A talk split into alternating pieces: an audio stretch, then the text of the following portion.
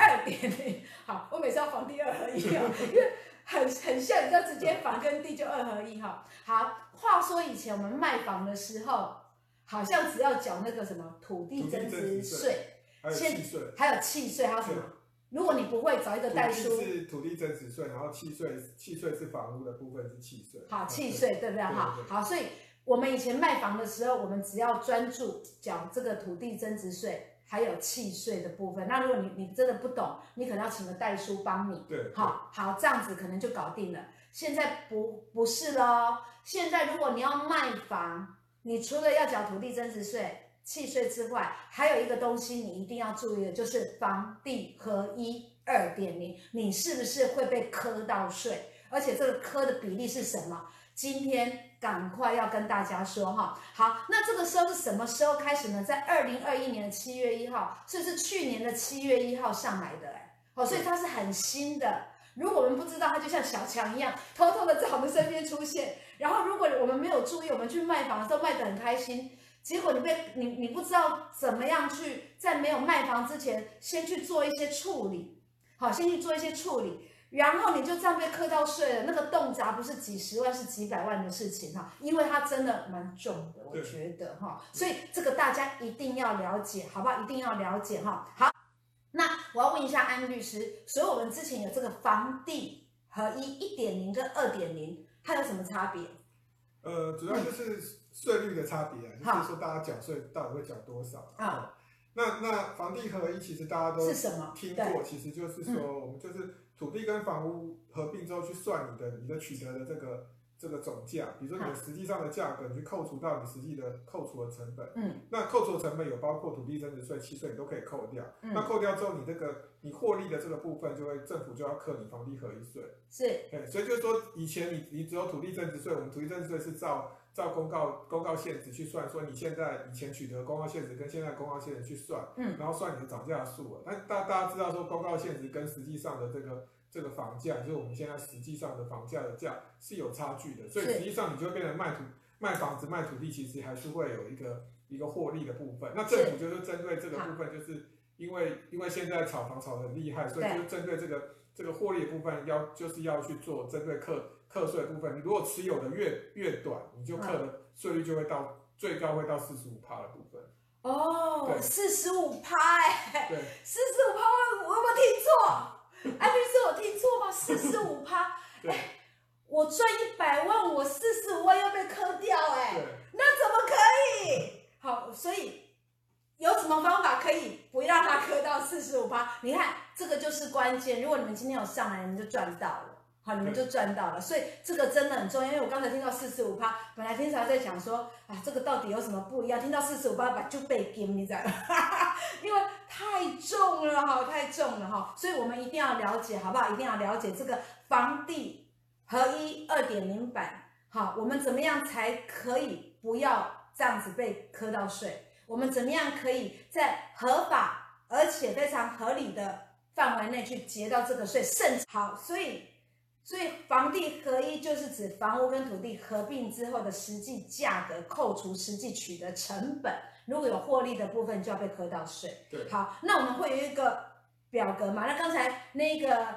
那个安律师有讲说，你持有的年限是一个关键，就是说你持有你持有这个房屋的年龄多长会是一个关键。那简单来讲，可以可以讲一下几年几年吗？会不会很复杂？嗯我们就先跟大家讲现在的制度好了。好，其实之前的就是、嗯、现在其实一点零的部分，其实不管之前什么时候，一百零五年一月一号之后持有，嗯、现在都变二点零的制度。嗯、就是说，如果假设现在如果你是持有两年内你卖掉，比如说一百零五年一月一号之后你卖，你取得这个房子之后，那你可能在一百一百零七年一月一号之后你卖，就之内可能因为一百零七年一月一号之前你卖掉的时候，可能它的课的税率就是四十五趴是最重的税率。OK，、哦、那当然，如果你是持有说可能超过两年，然后未满五年，那你就是税率是三十五趴。OK，好。对，那再来就是，如果你持有五年是未满未满十年，好、哦，那这部分就是税率是二十趴。嗯、那如果说你是持有超过十年的话，它的税率基本的税率就是十五趴的部分。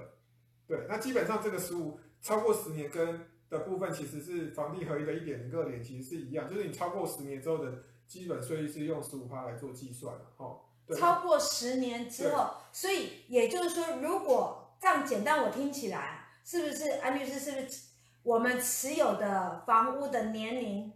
就是屋龄，可以这样讲吗？就是我们持有这个房子越久，我们的税率会被扣得越低。可是如果我们在两年内，我们就直接就把它转卖掉了，哦，那这样子这个税率就很高。对，而且不是只有转卖，比如说你今天你买到之后，你直接转给，比如说你赠予给你给你的小孩，那这个部分你只要做移转的部分，其实还是会涉及到可能会磕到四十五趴的税的问题。所以，所以就是不管是什么形式，就是你只要是做转移的事情，对，转移的事情，比如赠与或是买卖，对，哦，你都会被磕到这个税就对了。对，哦，好，好，然后。再来这个二点零，除了我们备课，还有什么我们需要注意的？因为它好像这个房地合一二点零，不是只有说很单纯的就是呃，只是科四十五，就是说以前我们好像是针对针对成屋的部分，对，只是针对呃成屋的部分。起码现在不是哦，你是预售屋，好，你是预售屋，好，预售屋还有什么？就是针对预售屋，还有一些是特定的股权交易，就是如果说有一些。公司它可能会会持有房子，那以前是用这个营业税二十趴来算，那现在也是把它二点零扩及到说，你今天不管是自然人或公司去去买卖这个房子，它一样是回到我们刚刚讲的这个持有的年限两年，两年之后就重税是四十五趴来做计算，就是说你今天如果是公司去买房子，一样是会持有的越长的话，你用你适用的税率就会优越优惠，如果短期持有的话，就不可能用营业税二十趴来做一个计算。好，所以简单来讲，就是以前就只有成屋。你会被磕到，现在不是哦，现在是预售屋算，然后我们有一些就是可能是股权交易，可是它它是房产，它是房产的部分，好，它也算，好，就是它已经扩大这个房地合一二点零，它这个范围是扩大的，通通给你包在里面。如果这次大家可以很清楚的知道说，哦，包含了哪一些，那是怎么样课税？我们请安律师举例说明。啊，我们刚刚挺少讲到特定股权交易，就比较复杂一点。比如说有一个公司，它可能是它可能持有，比如说它有持有一半，它一半的这个资产有一半是房地产。啊，那那可能它的股权交易可能涉及到股权交易有一半，比如说它一半的股权交易可能二分之一的股权要做交易的时候，是这时候就要回到说。一样是会去看到这个房地合一税的部分，因为实际上你的，因为你公司主要的资产是不动是不动产，对，那你的股权如果交易如果也是超过一半的股权的做移转的情况之下，那这个时候政府就会看说你实际上如果你股权有做一半以上的移转的话，嗯，那这时候他就会去看说这个部分你你实际上也是间接来去透视房地来做一些间接来做一些移转，因为你股权本身你实际上公司的资产主要的成分是属于不动产。那你股权如果有一半以上移转的话，实际上也会涉及到你一半公，因为我们知道公司经营权大部分是二分之一，超过百分之五十经营权就会做移转。那如果说你股权已经有二分之一以上有做移转的时候，那这时候就是一样会回到房地合一税去去，等于是说你房子已经移转的意思啊。然后所以，就是用以股权移转就等于房子移转，然后会回到去去算你房地合一税的部分来去做计算，因为你等于是说你当时候，比如说你的股权是可能是一百零五年。你的房子可能是一百五年之后去买的这个房子，嗯、那你的股权的价值就会从一百五年去算。那你今年可能是，嗯，股权有做移转的时候，他就会去算你说你中间两个部分房房地的这个价值去算房地合。对吗？一，二，如果我是继承的，我有办法啊、呃，我一直以来都是自住的房子，那我可以免税吗？好，这个是最重要的部分，所以赶快帮忙公开分享。因为既然他要课这么重的税啊，我持有十年以上也要十五趴嘛，这是最低的，对不对？对对。好，也要十五趴。那安律师，我我可不可以知道说有什么样我可以优惠？好，是在合理的范围内去结到税，好，或者是我我都一直是自住的房子，那有办法免税吗？好，来，这个真的要接下来的。不只要公开分享，你还要认真听聊。好，OK，来，律师。好，嗯，那我们刚刚税率就是最低是四十五趴，就是你持有十年是十五帕。那我们现在其实是，嗯，这其实针对这个部分，它其实目的是要一直炒房。那所以所以说，其实政府有一些例外的一些规范，大家就要注意听一下。那当然就是说，呃，有一些部分就是说，不管你持有年限多长，它就是基本税率就是二十趴的部分。好，二十趴部分主要就是说，比如说你今天假设你的工作可能因为工作关系，你在假设你在高雄买房子，那后来你公公司把你调到台北公司台北的公司去上班的时候，这时候你就把高雄房子卖掉，卖掉的时候可能你要在台北再自产。那你把高雄房子卖掉的情况之下，这属于说你个人是非自愿的因素要做交易，就是说你因为离职嘛，你调职的时候你要调回台北的时候，那这时候你把房子卖掉，不管你今天持有的年限多长，嗯，那可能你卖掉你赚了，政府也不会给你课说，比如说你两年内卖掉，比如说你今天刚好去高雄，可能是一百，可能是一百零九年去高雄。自产，那可能是刚好一百一十一年，今年要回台北。嗯，那这时候你卖掉的时候，你两年，你假设赚了赚了三百万，那政府就三百万部分也就给你扣二十趴的税。嗯，那所以不会管你，因为中间你真的赚了，所以又重新再用同样的税率给你计算。那只要所以只要能够证明说你是调职的因素，哦，那你中间如果是短期持有的情况之下，还是用二十趴的优惠税率给你做计算。OK OK，有有听到吗？就是说。如果你是非自愿因素，你是被调职或者是离职算不算？呃，调职，调职哈，就是你非自愿自呃非自愿因素，你只要可以提出证明，那你可以维持税率哦。哇，这个四十五趴跟二十趴一差差几趴？二十五趴哎，好，所以。这个很重要，只要你可以提出证明就可以。我跟你讲，真的，我们给安律师掌声鼓励，好不好？我跟你讲，你这个关于税率的问题，你不再找安霆嫂问，你卡等了等国税局。我跟你讲，那些服务人员现在都有限时间，好不好？然后再来还要录音，然后我们又讲的不是很清楚的状况之下，他没有办法重复。好，那庭嫂还可以重复，问不清楚还可以再问一次安律师，所以赶快公开分享啊！所以。刚才我听到就是，如果你是调子，比如刚才安律师讲的一个重点就是，如果你今天本来在高雄，但是你被调到北部来，那你这样子，你知道可以提出证明的话，你还可以维持百分之二十，不用不用到四十五哦，哈，这样理解哈。安律师，我这样回答对吗？没错没错。哇，一省省了二十五趴，哎，哇，那个房子如果。好几千万，这个就好几百万的事情，好，OK，好，然后还有没有什么？除了离职之外，我们还有其他的。刚刚讲，如果说是被，嗯、可能是被之前，比如说公司今天在高雄，可能他公司关掉，或者是说公，比如说你非自愿的因素离职，比如说你被被资遣的情况之下，嗯，那这这情况之下，你也可以主主张说你非自愿的因素离职。好，那所以你比如说你在高雄工作，你工作结束之后你回台北，不管你是调职回台北，还是说。你本来家里在台北，然后你可能因为工作关系去高雄，那高雄之后因为特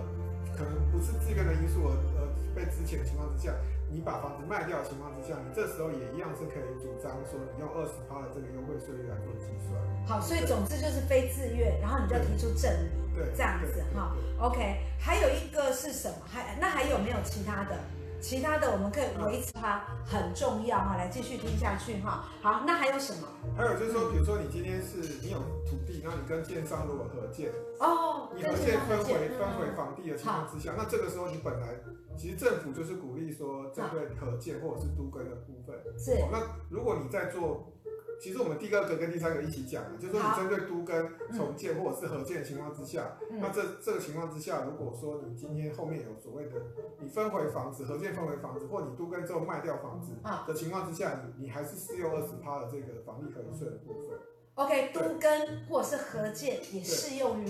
二十趴。对，好，这样理解哈。对，要能够提出证明，都跟跟。合建好二十八，好，要记起来哦，要做笔记哦，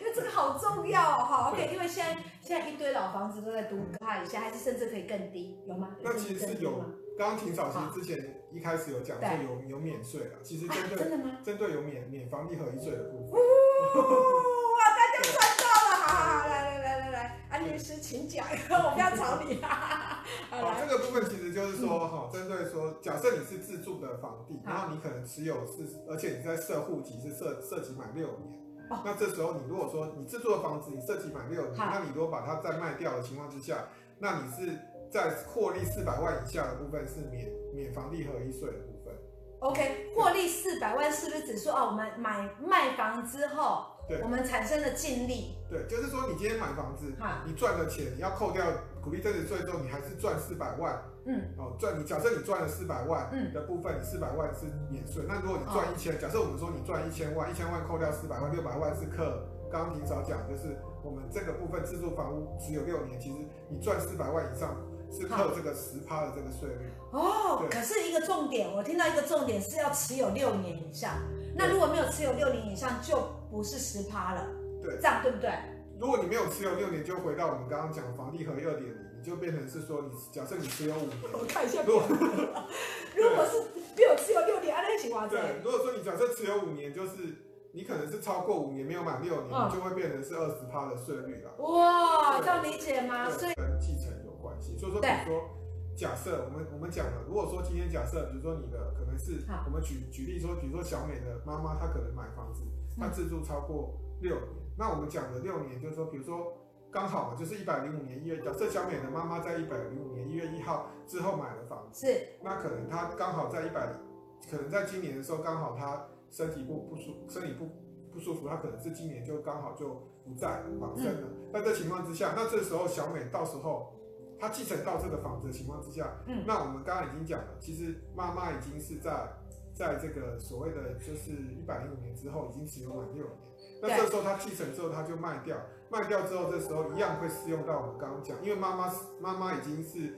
居住满六年，而且涉及满六年情况下，你继承了之后，已经可以延续到这个所谓这个延所谓的涉及满六年这个规定。那说你卖掉之后，一样会有涉及到说你获你可能是你获利，你卖掉之后房子获利四百万，四百万以内的部分是免税，四百万以上的部分就是有课十趴的税。所以这是跟其实是跟跟继承也是有。有一点关系，所以就是说，当大家注意一下，说如果第一个要件就是说，可能是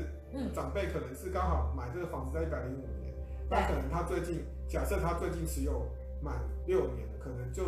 可能是过往生的情况之下，你继承到这个房子，哦，那这个情况之下，你就可以直接一样去继续去适用到这个自用自用房地的这个优惠税，也就四百万以内是免税，四百万赠与合哎，对，好因要因人而异啦，对不对？好，那安律师的建议呢？还是说要因人而异，要看状况？这个时候就是说，因为其实是我们我们讲到这个这个赠与的部分，其实是说，嗯，可能我们必须要举一个例子让让大家讲，比如说今天如果说可能是假设小明的这个可能是小明的妈妈，可能是他可能是在。二零二零年可能就是他可能二月的时候买的这个房子是两千万，好，那结果他房子过户之后，他二月买了之后，他二零二零年十二月他立即用两千万直接就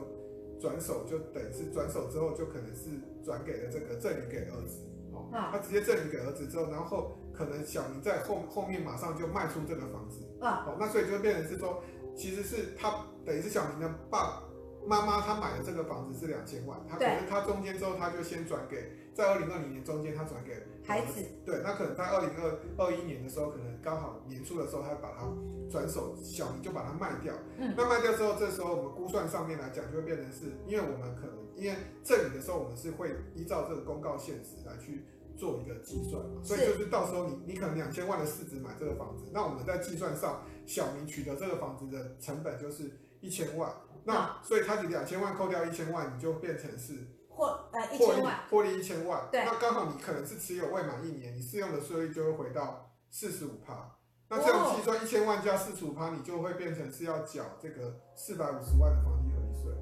哇，这样有听懂吗？对。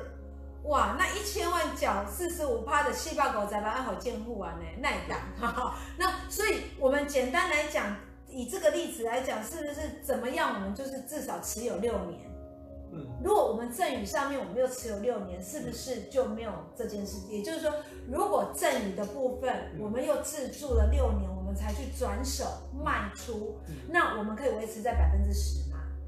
对，但是说，如果你是变的是你要变成你必须要符合这个自住的这个。如果说是假设你真的是你持有之后满六年，你转给小孩，你用赠与。的部分转给小，但你就可以回到这个十趴的税率来做计算。好，那当然就是说你必须要，嗯、所以我们刚刚前前提讲，其实就是其实我会讲到这个议题，是因为我我在中介的这个工会上课，有一个就是中介的朋友，他们去问到很细的问题。那我们刚好有这个问题，其实仲介朋友他其实也，就是他去问国税局也问的就是不是很清楚。是，那我们就把这个题目再放大，让大家知道说，其实就是呃，其实，在从事不动产中介的朋友，他其实有这样的问题，其实粉丝们可能更不了解，说其实对，就想到房地合一税，我就要持有满十年。那其实就是如果你涉及，你的涉及或者是你的这个呃配偶或者是未成年子女涉及在那边满满六年，就会适用到十趴的税。那你但是你赚四百万以内是免税，四百万以上我就是算十趴的税。那如果说刚刚霆嫂讲说，如果赠与是假设他你想要买持有这个房子，你可能是持有六年之后你再转给小孩，那当然你就有可能可以。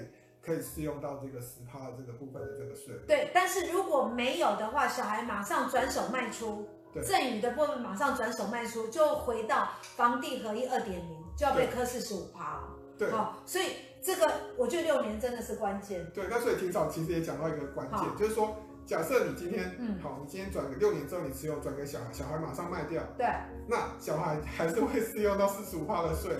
所以其实是，除非你真的是有。哦，对了，这里又从头算，对对对，那所以其实问题是在于说，你持有六年，那你这个小孩以后是要让小孩传承，那当然就没差，因为你就是回到这个十趴的税。那如果你转给小孩之后，小孩以后可能要变现的时候，那你就逃不掉房地合一税的这个部分。那所以就是说，我们所以我们就建议说，可能假设你今天当时候买房的时候，第一个就是不然你就买小孩的名字，哦，那可能你想买小孩的名字，那其他的贷款让他去付。那这个房地合一税，他后面再卖掉，他自己自住满六年卖掉，那当然就适用十趴的税，嗯，你就不用再去回到这个规定去看了。那如果说，所以我们最最大最大今天跟他建议就是说，你不要说你今天买了之后马上就赠与，赠与之后就小孩就是赠予到你赠予给小孩这个房，他马上卖掉，那就刻到四十五趴的税。那你那你辛苦今天在那边用十趴的税率，结果小孩取得房子一下就卖掉之后。那那那可能大部分的赚的钱就直接全部给政府了。对，哎、欸，真的很重要呢。